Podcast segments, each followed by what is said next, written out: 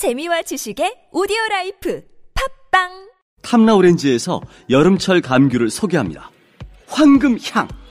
아, 여름에 감귤이 이렇게 맛있을 수 있네. 탐라 오렌지의 황금향. 지금 인터넷에서 탐라 오렌지를 검색하세요. 직접 드셔도 좋고 선물용으로도 최고입니다. 전화 주문도 가능합니다. 010-2827-3917 010-2827-3917 새차 증후군으로 고생 중이시라면 냉장고 탈취제의 지속성 때문에 고민이시라면 지금 파파메이드 탈취제를 만나보세요. 파파메이드는 100% 미네랄, 이온 결합으로 발암물질도 없애줍니다. 천연의 좋은 냄새는 그대로, 나쁜 냄새만 감쪽같이 분해합니다. 냉장고 탈취도 강력합니다. 탈취 지속성이요. 광고 심의 때문에 자세한 말씀은 못 드리지만 냉장고 수명과 경쟁할 정도죠. 네이버에서 파파메이드를 검색해보세요. 텍스토머 정품을 꼭 확인하세요. 우리 집 방충망 바꿨어요. 미세벌레 덤벼봐 먼지 모두 덤벼봐 촘촘해서 촘촘망 방충망은 촘촘망 예쁘고 통풍까지 좋아요. 방충망은 촘촘망 주식회사 텍스토머. 텍스토머의 이동식 촘촘망 더 블랙이 새로 나왔대요. 미세벌레 덤벼봐 먼지 모두 덤벼봐 촘촘해서 촘촘망 이동식 촘촘망 더 블랙. 떼었다 붙였다 청소도 간편. 이사 갈 때 떼어갈 수도 있으니까. 방충망은 촘촘망 주식회사 텍스토머.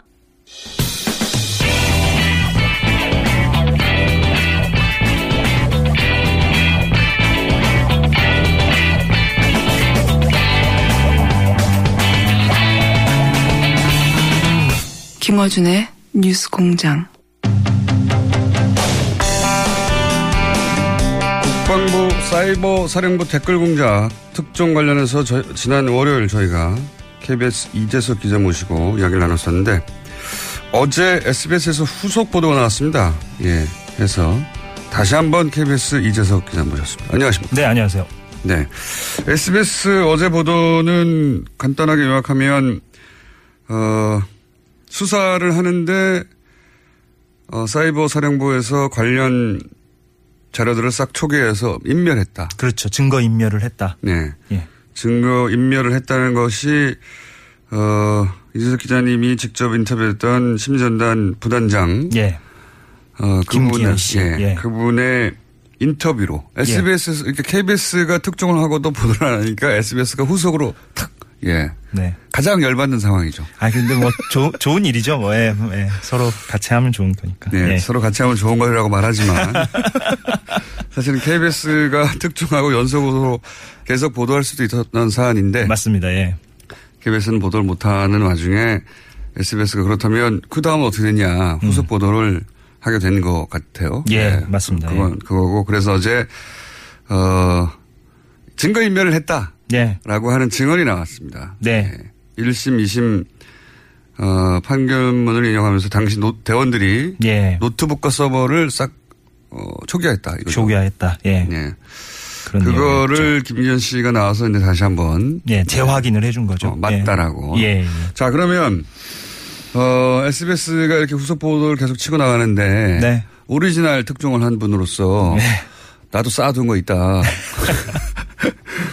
있을 거 아닙니까? 네. 그러니까 그 김기현 전 과장 폭로 내용 가운데 조금 음, 좀 풍성하게 예, 좀 네. 청취자 여러분들에게 들려드리면 좋을 것 같아서 오늘 좀 구체적인 또 에피소드를 하나 가져와 봤습니다. 네. 증거 인멸의 연장선상에 있는 그런 내용이거든요. 네. 그 네이버와 다음 그러니까 양대 포털 사이트와 관련된 내용이거든요. 한번 들어보시면 예, 좋을 것 같습니다. 예, 들어보시죠는 제가 해야 되는데. 아 죄송합니다. 네. 기자 출신이다 보니까 자꾸 진행을 하시려고 중간중간에 나와가지고. 자, 들어보시죠. 이런 거 제가 해야 되는 겁니다. 국내에는 포털 중에 네이버는 보수, 다음은 진보. 그러니까 네이버는 대통령이나 장관을 비난한 적이 없어. 국가 정책이. 그러나 다음은 국가 정책도 비난도 많고, 대통령 비난도 많고. 대원들에게 다음이 주 공약 대상입니까? 그렇죠. 뭐 이거는 뭐 양대 포탈을 자주 왔다 갔다 사용하신 분들은 그 예. 댓글을 보았던 분들은 다들 인지한 내용이죠. 네. 그렇게 느껴왔었죠. 예. 어, 네이버 국정원이 네이버를 주로 작업해서 그런 건지 그 이유는 모르겠습니다만 네이버는 그런 댓글 그러니까 소위 친정부적인 댓글로 뒤덮인 적이 많았었고 예. 다음은 상대적으로 덜했는데 그래서 사이버 사령부에서는 다음을 타겟으로 했다. 좀 이런 더 집중해서 거기에서 댓글 공작을 많이 했다 이런 얘기죠. 음. 예. 그렇군요. 이건 역시 사람들이 짐작으로만 느끼던 건데 이제 사이버 사령부에서 부단장 하시던 분이 실제로 대원들 사이버 사령부의 대원들은 적어도 다음을 공략했다. 예. 이런 얘기죠. 예. 그런데 이제 여기서 또 문제가 사이버 사령부로 국한해서 얘기하자면 다음에서 주로 활동했는데 정작 사이버 사령부를 수사할 때는 다음에서 활동했던 부분에 대해서는 수사를 안 했다. 네. 이런 얘기도 나왔죠. 예, 이게 이제 증거 인멸 부분인 거죠. 그러니까 음. 국방부 조사본부가 이제 이 문제가 불거지고 나서 이제 수사를 했는데 대원들 전수 조사를 했거든요. 네. 일단 그러니까 조사를 했어요. 예, 네. 그러니까 이름 제출하라, 주민번호 제출하라, 그리고 그 댓글 공작 활동했던 그 아이디들 싹 다 내라 이렇게 어, 국방부 조사본부가 요구를 했는데 실제 그 530 심리전단에서 네이버 아이디만 넘기고 주 활동 무대였던 그 다음 아이디는 넘기지 않았다라는 증언인 거죠. 그렇군요. 네. 들어보시겠습니다. 아, 진짜 오리지널 댓글 단 포탈에 빠졌지. 의도적으로 수사를 회피하고 지연시키기 위해서 그렇게 하는 거죠. 수사본부도 그걸 묵시적으로 승인을 해줬고 그래서 내가 수사 단장자 쫓아갔죠. 수사를 하려면 빨리 하는 거 해야지. 뭐하고 있냐 여러분들. 수사 기본 원칙도 모릅니까? 아이들이 그렇게 많았는데 한두 개 없고 말이야. 서버는 그대로 놔두고 말이야. 왜 사람 왔다 갔다 합니까? 그리고 싸운 적도 제가 있습니다. 그러니까 당시 부단장이었던 분이 김기현 전 과장이 예. 아주 수사를 하려면 제대로 해야지 왜 한쪽 네이버만 하고 다음 우리가 주 활동하는 데는 다음이었는데 예. 다음 수사는 왜 안 하냐고 오히려 그런데 수사본부는 그걸 알면서도 그 댓글 공작을 한 사람들이 이렇게 항의하는데도 그쪽은 수사를 안 했다는 거죠. 예, 그러니까 알고도 묵시- 안한 거네. 묵시적 승인이라고 이렇게 김전 과장은 이야기를 하고 있는데요. 이건 재조사를 해보면 예 나올 수 있는 음. 부분이라고 생각합니다. 그 당시 수사본부에서도 뻔히 알면서도 그리고 수사를 통해서 어 뭐 어떤 정보를 확보할 수 없어서가 아니라 다 냈는데 음. 제출했고 그 다음에 거기 활동했던 사람이 우리가 이쪽에서 활동했다고 했는데 예. 그쪽은 수사를 안 했다라고 예. 하는 증언이 나온 거네요. 예. 콩가루 수사였네요. 그런 얘기가 이제 처음 나온 거죠. 예. 당사자 예. 입에서. 그렇습니다. 그때 예. 수사 제대로 안 했다. 예. 그러면은 그 방송은 안 나가지만 기자로서 취재는 계속하고 있으실 거 아닙니까? 예, 개인적으로 조금 뭐 시간을 할애해서 이 사안과 관련해서 좀 더 들여다보고 있습니다. 예. 네. 그러면 요 사안은 이번에는 수사를 하겠네요. 이런 증언까지 나왔으니까. 그러니까 오늘 아침에 경향신문 보도 보니까 아까 뭐 김은지 기자가 일부에서 얘기도 했던 것 같은데 그 청와대 이제 국가안보실에서 이제 나서서 네. 국방부 내에 TF팀 구성하겠다 이렇게 지금 음. 밝히고 있거든요. 그러니까 이 말은 지금 국정원 적폐청산 TF가 있지 않습니까? 그거랑 이제 똑같은 거죠. 그러니까 국정원 적폐청산 TF가 국정원 댓글 부대에 대한 그 조사를 하고 있는 것처럼 국방부 내에도 이제 새로운 TF팀이 마련이 돼서 이 군 사이버 사령부 음, 똑같이. 문제를 예, 네. 똑같이 들여다보겠다. 그러면. 김기현 전 과장은 본인이 부단장으로서 본인이 한 일에 대해서 어 뭐 처벌을 받겠다. 처벌 감- 감수하겠다. 어, 그럼 예. 이분도 불려가서 지금 조사를 받고 있나요? 그러니까 검찰에는 이미 한번 아 이미 예 음. 참고인 조사를 받았고요. 그리고 이제 국방부 내 TF 팀이 생기면 당연히 뭐 가장 먼저 음. 이김 전 과장을 부르겠죠. 예. 그렇군요. 주로 이제 국정원 댓글 공작도 대부분 네이버 얘기를 했었는데 이제는 다음 쪽으로. 음. 근데 그거는 군 사이버 사령부하고 관련해서 활동 내역들이 이제 드러나기 시작하겠네요. 예. 요거 지난번에도 얘기했지만은 네. 특종인데 특종인데 다 취재해서 이런 내용들이 다 취재되어 있었는데 이제 보도를 못 하고 있었던 거죠. 네, 예. 그렇습니다. 아깝겠어요. 예. 네. 이런 사안의 당사자들을 직접 인터뷰해서 그 사람이 자기 실명으로 이런 폭로를 하는 건 굉장히 드문 일이라 처음에 취재했을 때는 야, 큰 거 잡았다 이렇게 생각하셨죠. 큰 거 잡았다라는 생각도 절반은 들었고요. 또 절반은 과연 KBS 보도국에서 이게 나갈 수 있을까 하는 의심도 있었습니다. 아, 과거의 전례를 볼 예, 때. 과거의 예. 전례를 큰걸 잡았는데 크기 때문에 안 되겠구나. 이런 생각도 오히려 하셨을 것 같은데. 어, 요 사건도 이제 불거지고 있더라고요. KBS 도청권. 이거 어떻게 되는 겁니까? 그러니까 오늘 저희 그 어, 언론노조 KBS 본부 위원장이 검찰 조사 받으러 가는데요. 그러니까 어, 잘못해서 가는 건 아니고 고발인 조사를 받으러 남부지검에 갑니다. 오후에. 그래서 오늘 저희들 또 집회에서도 이 도청권을 예, 또 다른 파업 뉴스를 통해서 아니, 노조가 이걸 다시 고발한 거예요? 예, 예, 예. 어, 자체적으로? 예, 언론 노조가 6월에 이제 고발을 해서 음. 그때 도청권이 있었는데 왜 조사 안 했냐고 음.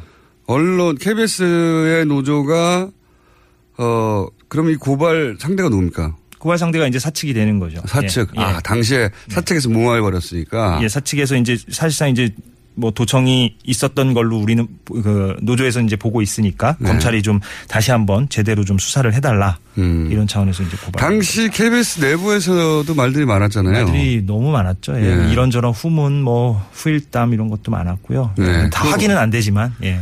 아니, 공영방송 기자가 그걸 녹취해서 예를 들어서 뉴스에서만 썼다면 그나마 또 이해할 수 있는데 한성교 의원한테 전달했다는 의혹이 있는 거 아닙니까? 전달에 만약에 그게 사실이라면 전달을 한 행위가 더 문제일 수도 있죠. 네. 더 크죠. 예. 네. 어떻게 보면 그거는 어떤 행동을 한 거니까. 야당을 도청해 가지고 당시 여당한테 넘겨준 거니까 뭐 취재 목적이라고 계속 뭐 얘기했다면 그것도 한편으로는 이해할 수 있습니다. 그 뭐 취재 선을 넘지 않았냐 음. 뭐 이런 논란이 될 수 있지만 이거는 그게 아니라 여당이 졌다는 거 아니에요. 그러니까요. 예.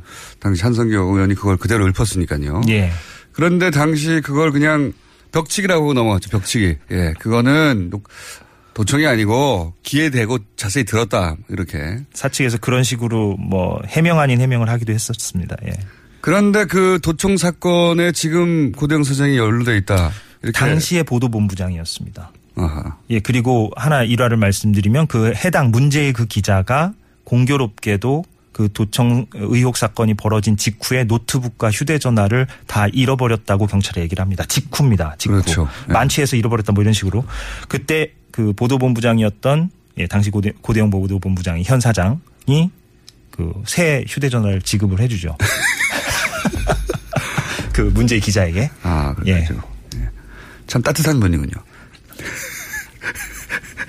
직원이 아니 제가 이제 취재를 했는데 휴대폰이 없다고 하니까. 예. 근데 보도본부장이. 예. 일개 기자에게 그렇게 휴대전화를 챙겨주거나 그런 일은 없습니다. KBS 같은 큰 조직에서. 아 그러니까 얼마나 따뜻한 분입니까? 마음이 따뜻하고 인도주의적이고 휴대폰 친화적인 분이네요. 어쨌든 휴대폰을 그렇게 건네줘서 아 그런 뒷이야기도 있군요. 자 그러면은 그 요 KBS 도청권은 고대영 사장이 뭐랄까요 어 일정 정도 연루된 정황 연루됐다기보다는 어쨌든 당시 어, 보도 본부장이니까 예, 조사의 대상이 될 수는 있겠군요. 그러니까 그 사건의 실체를 누구보다 잘 알고 있다라고 저희 노조 측에서는 보고 있는 거죠. 예. 파업은 어떻게 돼갑니까? 잘 돼가고 있습니다. 반드시 이겨서 예. 이번 파업은 어디까지. 갑니까? 예. 사장 늘 말씀드리지만 예, 고대영 사장 물러날 때까지 저희는 하려고 합니다. 알겠습니다. 그 사이에 어 열심히 일하셔가지고 네. 특정은 다 여- 일로 와서 터뜨려주세요. 그러겠습니다. 어차피 KBS 뉴스가 어, 잘안 돌아가는 사이에 저희 틈 타서 TBS가 장사를 좀 해보려고. 네. 알겠습니다. 기자님은 어 제보하실 분들은 어, TBS 직접 하셔도 되는데 혹시 영상이나 이런 거는 이제 KBS 저게 이재석 기자에게 제보를 하시고 그럼 저희가 그거를 써먹겠습니다. 네. TBS가 지금 KBS 훨씬 작은데요. KBS, MBC 걱정하고 있어요. 예. 살다가 살다가 TBS가 이런 경우는 처음이라고 저희 TBS PD가 자, 음, KBS 특종을 했음에도 불구하고 예. 본인의 회사에서 물을 먹어서 TBS에서 자꾸 나오고 계신 KBS 이재석 기자입니다. 감사합니다. 네, 고맙습니다. 오빠, 우리 어디 가는 거야? 정수 가지. 와, 우리 말 타러 가는 거야? 그렇게 좋아? 고민하지 말고 장수로 오세요. 온 가족이 즐기는 승마 체험과 국내 최대 규모의 말역사 체험관 등 장수에는 정말 볼 것, 누릴 것들이 넘쳐난답니다. 말의 심장 소리를 직접 느껴보는 장수에서의 하룬 여행. 장수는 항상 가까이 있습니다. 주말 여행은 장수로. 승마 체험 예약은 063-350-5486. 아, 아, 또 목에 걸렸어. 왜 작은 건 없지? 그럴 땐 더알티지 오메가 3. 스마트폰을 너무 많이 봤나 봐. 눈이 너무 건조하네. 그럴 땐 더알티지 오메가 3. 아, 손발도 저려. 그럴 땐 더알티지 오메가 3. 알았어, 알았어. 더알티지 오메가 3. 그래. 약사들이 만든 GM팜을 검색해보라고. 오케이. GM팜.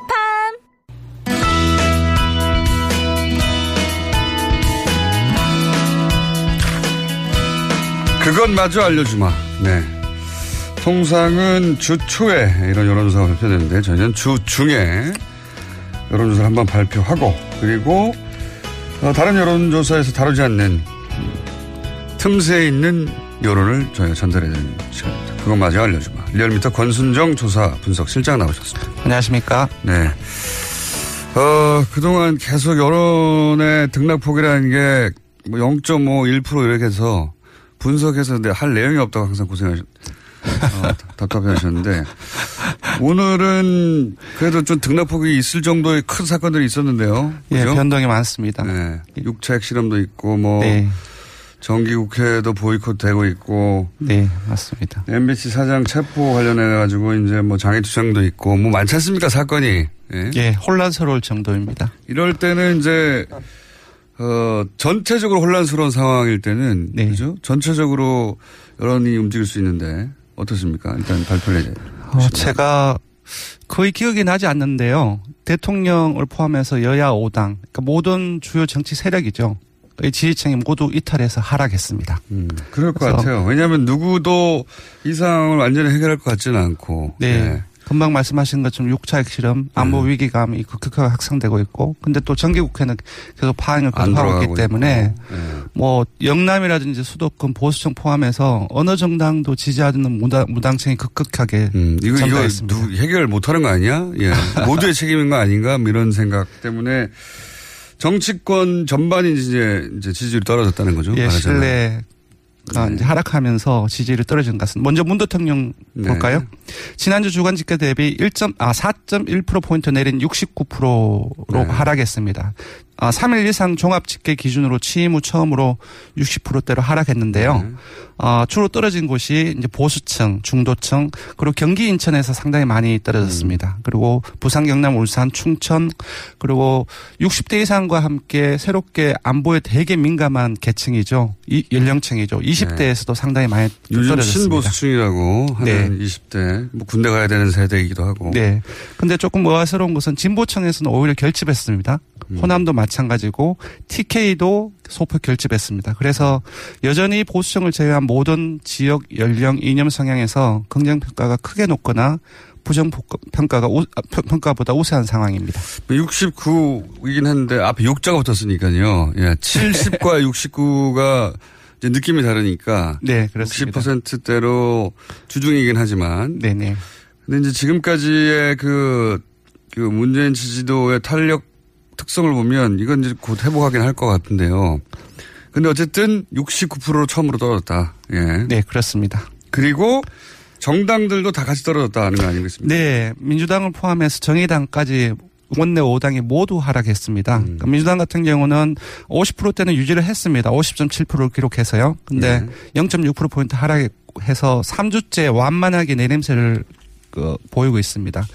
자유한국당도 마찬가지입니다. 전국국회 보이콧을 선언했죠. 그리고 음. MBC 사장 체포영장에 항의하면서 장애투쟁을 나섰는데 역시 0.9%포인트 하락해서 15.5%를 기록했습니다. 이게 이제 장애투쟁을 이제 반전의 기회 혹은 지지자 결집의 기회로 삼았는데 오히려 본인, 그, 그 본인들의 지지세를 꺾어버렸어요, 스스로. 예. 예, 안보 위기가 있을 땐 국민들조차도 전부 다 합심해야 된다라는 정서가 있는데 이제 그렇지를 못했죠. 그래서 오히려 만약에 같이 그 규탄 선언을 같이 하고 그게 이제 예, 했다고 한다면은 올라갔지 않았을까 그렇게 예상을 해봅니다. 민주당이나 지금 정부에서 네. 예, 사실은 북핵에 관해서 뾰족한 수를 내놓을 방안이 없거든요. 그렇죠. 예, 방안이 없다 보니까 이때 오히려 자유한국당이 국회에 들어가서 어, 투쟁을 했다면 제가 보기에는 보수층들은 이쪽으로 다시 맞습니다. 결집할 수도 있죠. 거의 오르지 않았을까라는 예. 생각을 해봅니다. 다음 예. 장애로 나가버린 바람에 어, 네, 지지율이 꺾였다는 거고요. 그다음에 바른정당은요. 예, 바른정당은 이해운 대표 사퇴에 대한 요구가 당내에서 나오고 있죠. 그래서 소폭 하락했지만 6.3%로 하락했고요. 안철수 대표가 이제 어제부터 어, 그 4박 5일인가요? 10일까지 광주 방문을 하고 있는데요. 호남 홀대 주장을 본격화하고 있습니다. 이런 가운데서 2주째 하락세가 지속돼서 6%를 기록했습니다. 특히 호남에서는 14.3%에서 10.8%로 오히려 내렸습니다. 이게 이제 과거에는 전가의 보도처럼 휘둘렀던 그 주장이 호남 홀대론이에요. 예. 네. 어, 그걸로 효과를 본 적도 있죠. 근데 지금 현 정권에서 호남 홀대를 주장하는 게 지금 안철수 대표만 그런 건 아닙니다. 그 국민의당에서 어, 며칠 전부터 전략적으로 내세우고 있는 프레임인데 그러다 이제 아마 지지율을 반등시킬 소재를 찾다가 이걸 찾은 것 같아요. 근데 제가 보기에는 이게 잘못된 생각인 것이 지지율로도 이렇게 드러나고 있지만 호남 사람분들의 자존심을 오히려 건들 것 같아요. 아니 뭐 지금 여기서 호남 홀대를 주장한다는 게 말이 되냐고. 예, SOC 예산이 줄은 것은 호남뿐만 아니라 다른 곳에도 줄었기 때문에 네. 지금 복지 예산 올라가면서 그리고 이제 소위 어 쉽게 말해서 도로 건설하고 다리 지어주고 네. 이런 선심선 정책 이제 안 하고 뭐 이런 정책의 전환이란 말이죠. 그러면서 다른 지역도 다 SOC가 떨어졌는데 유독 여기서 딱 뽑아서 호남 홀대라는 프레임으로 몰고 가니까 이거는 예전과는 다르게 거꾸로 역효과가 날 것 같다고 저는 생각했었는데 실제로 네, 보니까 요번 주 내일도 오늘 조사도 있고 내일 조사도 있, 있어서 조금 더 봐야 되겠지만 호남이 조금 포인트인 것 같습니다. 네.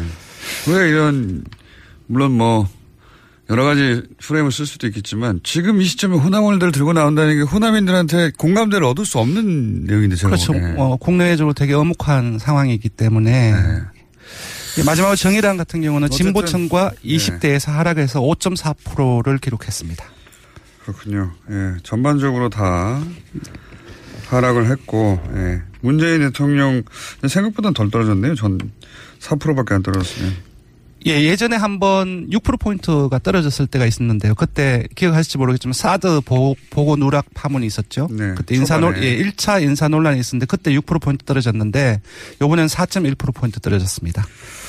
박근혜 대통령 지지율이 최고치였던 게 몇 퍼센트대죠? 아, 70%대, 70%, 아, 그, 임기 기간 동안에 70%를 넘은 적은 한 번도 없고요. 어, 정확히 기억하지는, 않- 기억하지는 못하겠지만 60%, 60%대 중반으로 기억을 하고 있습니다.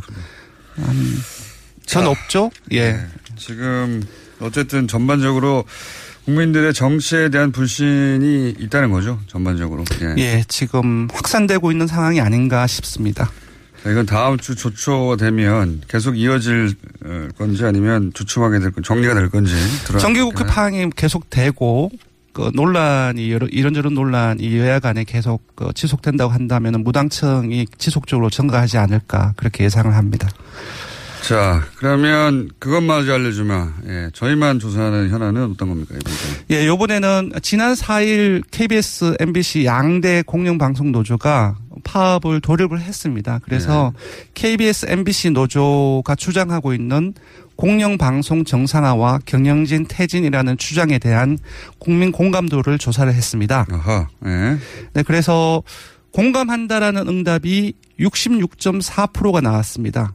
그러니까 응답자 3명 중 2명이 공감한다고 응답을 했고요. 반면 어, 공감하지 않는다라는 응답은 24.5%. 그러니까 공감한다는 응답이 약 3배에 가까이 더 많습니다.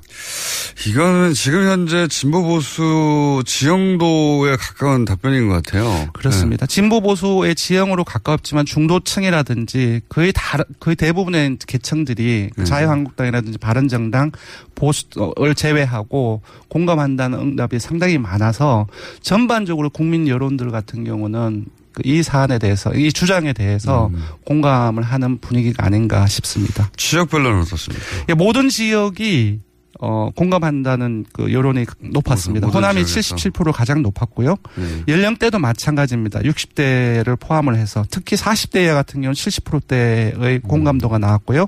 그 진보층은 88%, 중도층은 68%.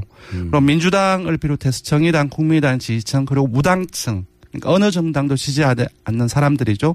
이분들도 공감한다는 여론이 그 되게 매우 높거나 그 절반을 넘어섰습니다. 반면 한국당은 공감하지 않는다라는 응답이 65%가 나왔고요. 바른정당 역시 절반의 50%가 공감하지 않는다라고 얘기를 했습니다. 보수 지지층을 제외하고는 바른정당은 그래도 절반 가까이 되네요. 예, 네. 비공감. 나머지는 공감한다는 얘기니까. 어, 여러 다른 현안 조사라든지 정례 조사를 보면 바른정당의 지지층들이 조금씩 조금씩 보수 보수적인 응답을 내놓고 있는 경향을 지금 보이고 있습니다. 이전과 달리 그렇습니다. 그렇군요. 네. 보수 정당 지지자들을 제외하고 전 지역에서는 어, 이 방송 정상화 퇴진, 경영진 퇴진 주장에 대해서 66%가 공감한다. 네, 그렇습니다. 방송이 어떻게 변해왔고 망가진 걸 봐왔으니까요. 사실 3, 40대는 특히 70대가, 아, 70대가 아니라 40대가 이렇게 높은 것은, 어, 이분들, 지난 10여, 10여 년간, 그러니까 이 지난 10여 년을 비교하려면 또 그 이전 10여 년이 있어야 되잖아요. 그렇죠. 그러니까 40대는 20대, 30대 그걸 겪어서 겪었거든요. 네. 겪어서 그 이전 10년은 어땠는데 그 이후 10년은 어땠는지 비교해서 아, 비정상이 됐다라고 생각하는 층, 이 40대라서 제가 보기엔 40대가 가장 높은 것 같아요. 예, 네. 가장 생생하게 기억하는.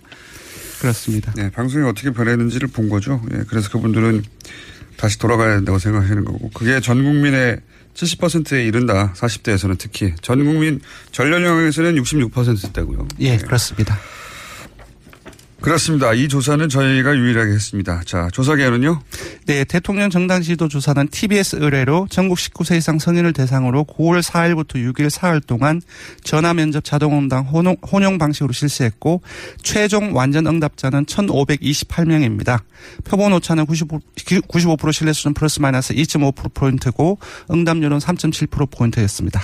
3.7%였습니다. 현안 조사는 역시 TBS 의뢰로 전국 19세 이상 성인을 대상으로 어, 어제 하루 동안 실시를 했습니다. 전화 면접 자동응답 혼용 방식으로 실시했고 최종 완전 응답자는 521명이고 표본 오차는 플러스 마이너스 4.3%포인트 응답률은 3.3% 3.4%입니다. 예, 이거 꼭 해야 되나요? 이렇게요. 그 사실 귀에 들어오지도 않는데. 예, 정당 지도 조사만 얘기를 하면 되고 네. 현안 조사는 그 알려드려 알려드리지 않아도 크게 문제는 없는데요. 네. 그래도 조사를 어떻게 했는지 알려드리기 위해서 네. 알겠습니다. 녹음해 주세요, 앞으로. 자, 지금까지 리얼미터 권순정 조사 분석 실장이었습니다. 감사합니다. 고맙습니다.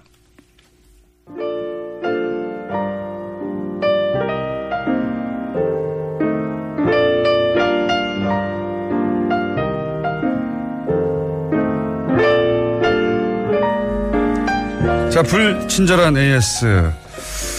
아, 오늘 내부자 둘은 문자가 아주 많이 왔습니다. 예. 김성태 의원님과 안민석 의원님 양쪽으로 많이 왔네요. 김성태 의원님으로는, 어, 욕문자가 세도했고, 안민석 의원님은 왜 제대로 싸우지 못하냐고 문자가 또 세도했습니다. 네. 지금 이제 전국이 예민하다 보니 예, 청취자들 반응도 아주 뜨겁습니다. 두 분이 전략을 좀 바꾸셔야 될 것 같아요. 네. 어쨌든 두 분 모두에게 불만의 문자가 많이 왔다. 네. 어, 뉴스 공장에 문자를 보내는 방법을 유럽에서 강구할 수 없어서 1.35 유로짜리 우표를 붙여서 사연을 보내신 분이 있습니다. 이거 90년대식인데요. 아일랜드 서쪽에 있는 아킬섬에서 보냅니다. 네. 문자 보내는 법을 도저히 알 수가 없어요. 그래서 엽서로 보내요. 야. 그러면 이렇게 어렵게 어렵게 어, 문자를 보낼 거면 엽서까지 보낼 거면 내용이라도 많든죠. 세 줄을 보내셨네. 감사합니다. 네. 어, 성함이 햄. 햄입니까? 네. 본인 성함을 안 쓰셨네. 예. 자, 그 외에 또 하와이에서 또 여러 곳에서 문자 보내주셨고, 어, 아일랜드에서 엽서로 보내신 분, 카카오톡 플러스 친구 TBS 라디오와 친구 맺기를 하거나 TBS 앱을 통해서 참여 가능하다고 저희 PD가 알려드리는 바입니다. 자, 그리고 시사요정 인형을 만들어서 팔아주세요. 이런 요청도 있네요. 예. 싫습니다. 여기까지 하겠습니다.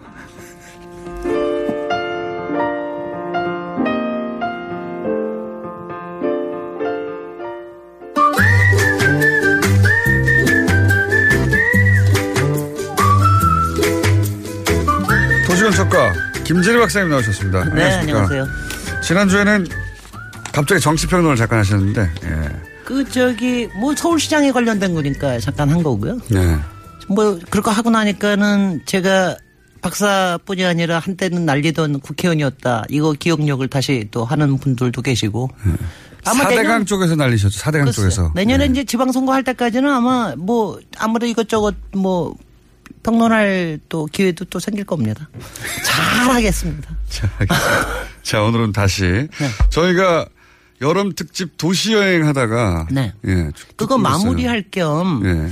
도시 여행을 저 조금 마케팅도 할 겸 도시 여행하는 요령에 대해서 제가 좀 도시 여행 요령. 요령.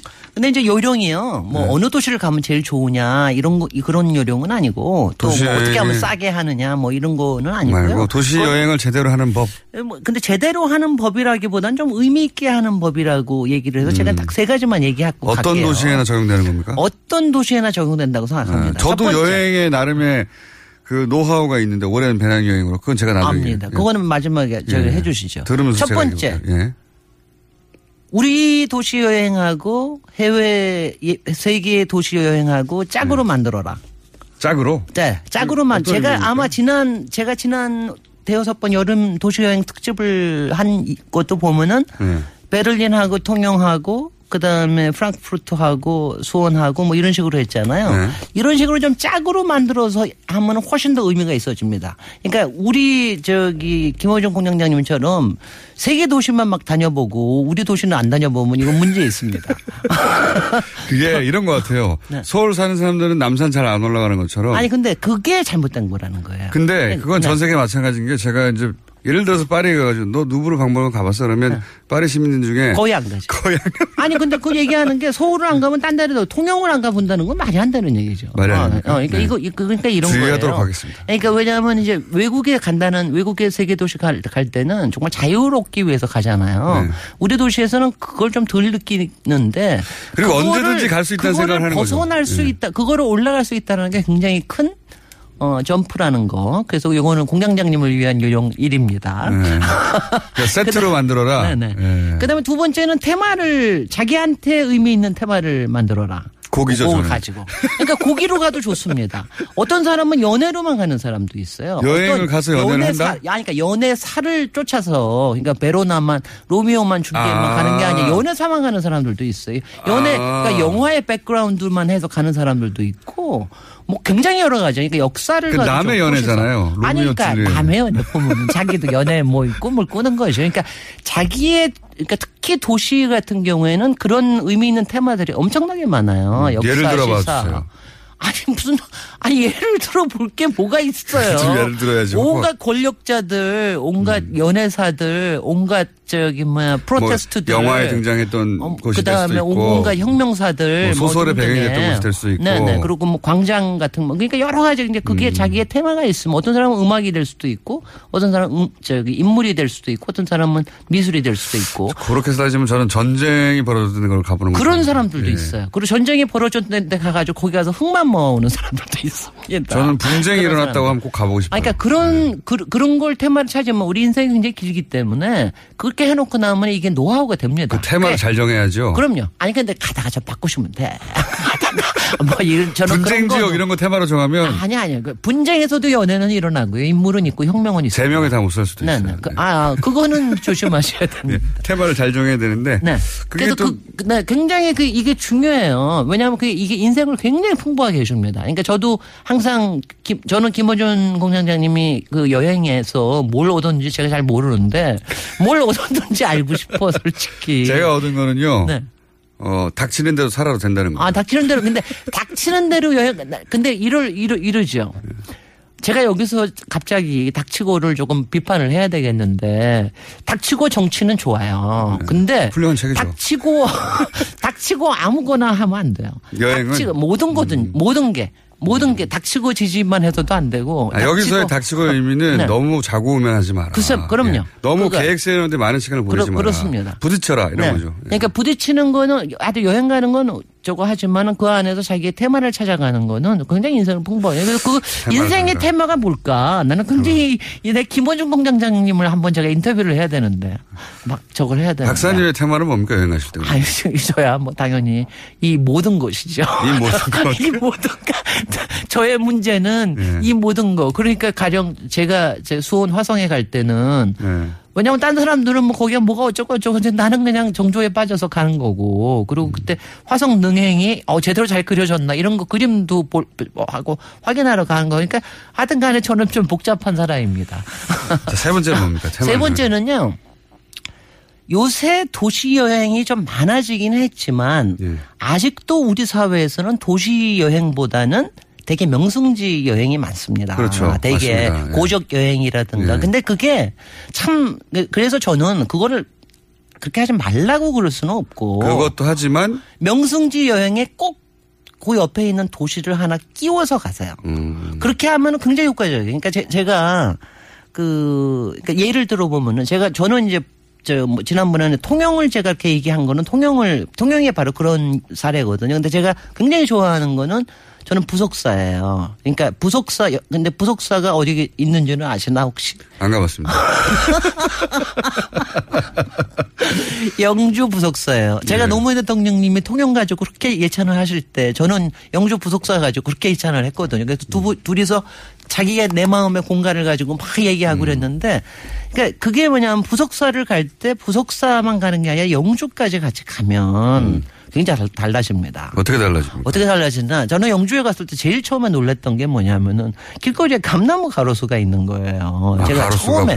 가로수가 네. 어 가로수가 감이 막 열려 있을 때 제가 제가 마침 갔어요. 음. 감나무가 가로수가 될 수 있다는 거에 저는 완전히 문화적인 충격이었어요. 그러니까 그러면서 그 감, 거기에 그 감은 대해서 누가 먹나요? 아니 가 그러니까 많이 땁니다. 요새는 뭐 좀 많이 그냥 저기 저 요새는 너무 풍년이라서 그 그런데 시민들이 그냥 먹어도 되는 거예요? 어, 그럼요. 어. 그럼요. 그렇게 저거 하고. 그러면 찬성. 그런데. 아니, 그러니까 그러면서 말하자면 도시와 나무에 대한 생각이 완전히 달라졌던 생각이 있어요. 근데 이제 저, 저처럼 꼭 그런 것만이 아니라 하더라도 어, 그러니까 보, 보통 이제 경주에 가면 경주에 고족들만 가잖아요. 네. 근데 경주의 시내 읍성과 경주 시내를 보면은 또 생각이 굉장히 많이 달라지거든요. 이런 식입니다. 그러니까 저는 그래서 그러니까 도시라고 하는 게 오히려 훨씬, 훨씬 더 현실적이고 자기의 일상에 가까운 주제들을 굉장히 많이 드러내게 돼요. 그리고 자기의 심리와 자기의 테마와 자기의 연애사와 등등을 많이 드러내게 되기 때문에 명승에 가는 거 이상으로 도시에서 얻어내는 게 많기 때문에 이렇게 옆에 끼워서 가시면 굉장히 좋습니다. 그래서 제가 그 그거를 제가 좀 많이 많이 권합니다. 그렇게 하면은 보통은 이제 명승지 가서 그 배경으로 사진 찍고 돌아오는 경우가 많은데. 네. 그것도 가지만 그 명승지에 그건 국내에 다 적용되는 거겠죠. 네. 예. 그 해당 도시에 들어가서 그 도시도 즐기고 와라 제대로. 그리고요, 왜냐하면 네. 또 명성지에 갈때꼭 이제 그룹으로 가니까 대개 먹는 것도 약간 교회, 약간 교회에 있는 식당에 가는 경우도 많거든요. 그렇죠, 난 그거. 참 그게 못마땅한 거예요. 보통 비쌉니다 그리고. 아, 그 보통. 비싸고. 그냥 뭐 이제 그 이유를 제가 모르지는 않지만 가능하면 도시에 뭐 쇼핑타운도 상관없으니까 네. 여기에 가서 사람을 풀어놓고 거기서 먹, 먹, 먹는 건 굉장히 중요한 겁니다. 그러니까 그거 가, 그렇게 하면은 훨씬 더 도시에서 얻어지는 게 많죠. 그 말씀하시니까 제가 여행할 때 노하우 겹치는 게 하나 있는데 네네. 뭐냐면은 현지에 가서 이제 그 여행 안내 센터가 있잖아요 보통 네네. 예, 웬만한 국가에는 그래서 가서 사람들이 책으로도 찾아보고 요즘 앱으로도 찾아보고 네. 그렇죠 인터넷이 잘 돼 있고 휴대폰들 다 들고 있으니까 그리고 그런 관광센터에 가서도 물어봐요 여기 맛있는 음식점 어디냐. 그러면 안 됩니다 네. 그러면 안 되고 네.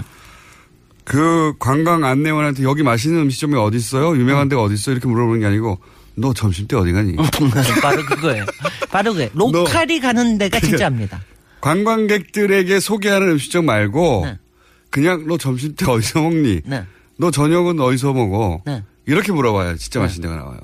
그러면 맞아요. 보통은 가장 번화한 곳에서 살짝 벗어나는 곳에서 그냥 일, 그 매일매일 먹는 음식이니까 자기들이 맛있는데. 맞아요. 예. 그, 그래서 가령 목포에 민어를 먹으러 가도 로컬들이 먹는 데 가서 먹어야 진짜예요. 그러니까요. 근데 저 그렇습니다. 먹는 얘기 나오니까 저도 또 하나 붙일 게 있는데 여기 요령 중에 하나만 더 이렇게 사적으로 붙이자면은 여행을 가서 특히 도시 여행을 가서는 하루 저녁만큼은 근사한 데 가서 먹어라.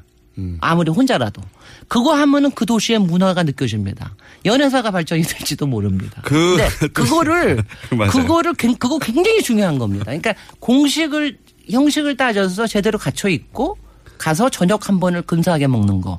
이게 이게 도시 여행하는데 굉장히 중요한 꼭 저녁이 아니어도 말이죠. 의식, 의식입니다. 네. 꼭 네. 저녁이 아니어도 네. 어, 그 동네에서 예를 들어서 별을 받았다든가 네네. 유럽이라면 뭐 네. 서, 서구라면 어, 미슐링 그 별을 받았던 그런 것을 굳이 찾아서 한 번쯤 가서 먹는 거 굉장히 좋습니다. 굉장히 중요해요. 네. 왜냐면 그- 완전히 다르거든요, 네네. 또. 완전 완전 완전히 다른 문화거든요. 예. 그게. 아 여기 고급 문화는 이렇구나.